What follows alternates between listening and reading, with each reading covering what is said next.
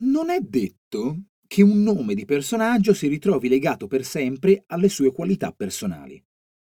Può darsi che invece sia qualcosa che fa, anche di non principale, anzi proprio un dettaglio d'azione a prenderne il nome entrando nel dizionario. Perché magari è un dettaglio nella narrazione, ma che ha un profilo generale come fatto umano, una vocazione di universalità. Io sono Giorgio Moretti e questa settimana raccontiamo parole dell'Iliade. Oggi Nestoriano. Diciamolo subito.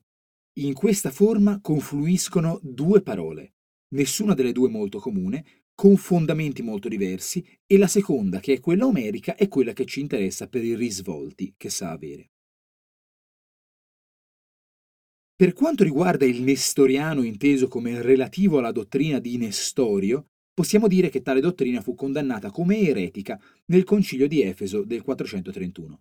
Infatti, secondo Nestorio, la natura umana e quella divina in Cristo coesistevano moralmente, ma erano fisicamente separate l'una dall'altra. Anche ad essere cristiani magari ci sembra una sottigliezza priva di qualunque interesse, ma quelli erano tempi in cui andavano messi tanti puntini dogmatici sulle i teologiche e veniva fatto con un fervore incandescente. Ad ogni modo, come ognuno sa, prevalse l'idea teologica della cosiddetta unione ipostatica, secondo cui gli elementi della Trinità partecipavano di un'unica sostanza. Ci hai provato, Nestorio.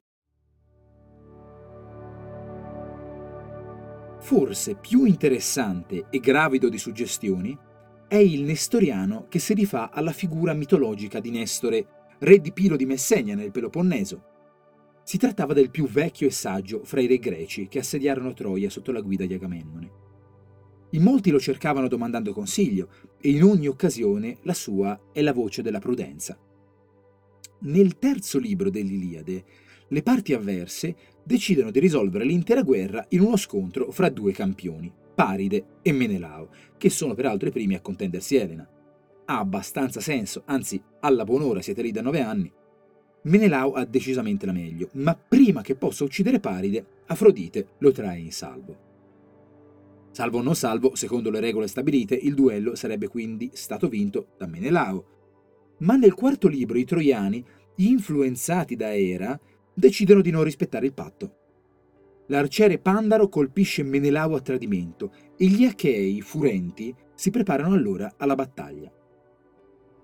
Agamennone arringa l'esercito per incendiare gli animi e Nestore ordina ai suoi soldati per lo scontro. Eccoci arrivati al punto.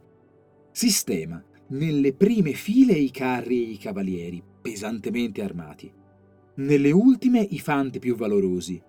Nel mezzo racchiude i più codardi fra i fanti, in modo che si trovino costretti a combattere loro malgrado. Quest'ordine, l'ordine nestoriano, è diventato un vero e proprio paradigma uno schema versatilissimo. In retorica, quando si deve scegliere la sequenza con cui presentare le proprie argomentazioni, se si opta per un ordine nestoriano, si pronunceranno le argomentazioni più forti in apertura e in chiusura, riservando a quelle più malferme il mezzo del discorso. Dare notizie o fare inviti in ordine nestoriano ci permette di mettere in posizioni più evidenti quelle meglio accette, mascherando nella corsa ciò che si ha qualche remora a dire. Durante la cena importante si può disporre che i vini vengano serviti in ordine nestoriano. I migliori e più ricercati e che ci faranno fare miglior figura verranno serviti durante l'antipasto e alla fine della cena, mentre ad accompagnare il pasto si serviranno vini che hanno più bisogno di defilarsi. Nel descrivere una persona o nel farle degli appunti sul suo comportamento si può adottare un ordine nestoriano, aprendo e chiudendo con lodi e complimenti e diluendo al centro le critiche più spiacevoli un'immagine essenziale, che è bello avere nella faretra per non ritrovarsi nell'inevitabilità della metafora del panino, certo evocativa, ma un po' bassotta.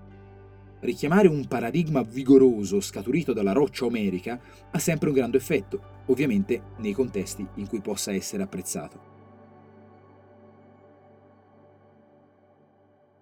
Grazie per avermi ascoltato anche oggi. Ricordati se vuoi di lasciare una valutazione positiva a questo podcast per farlo conoscere. Noi ci sentiamo domani con l'ultima parola dell'Iliade, e anche questo congedo seguiva un ordine nestoriano.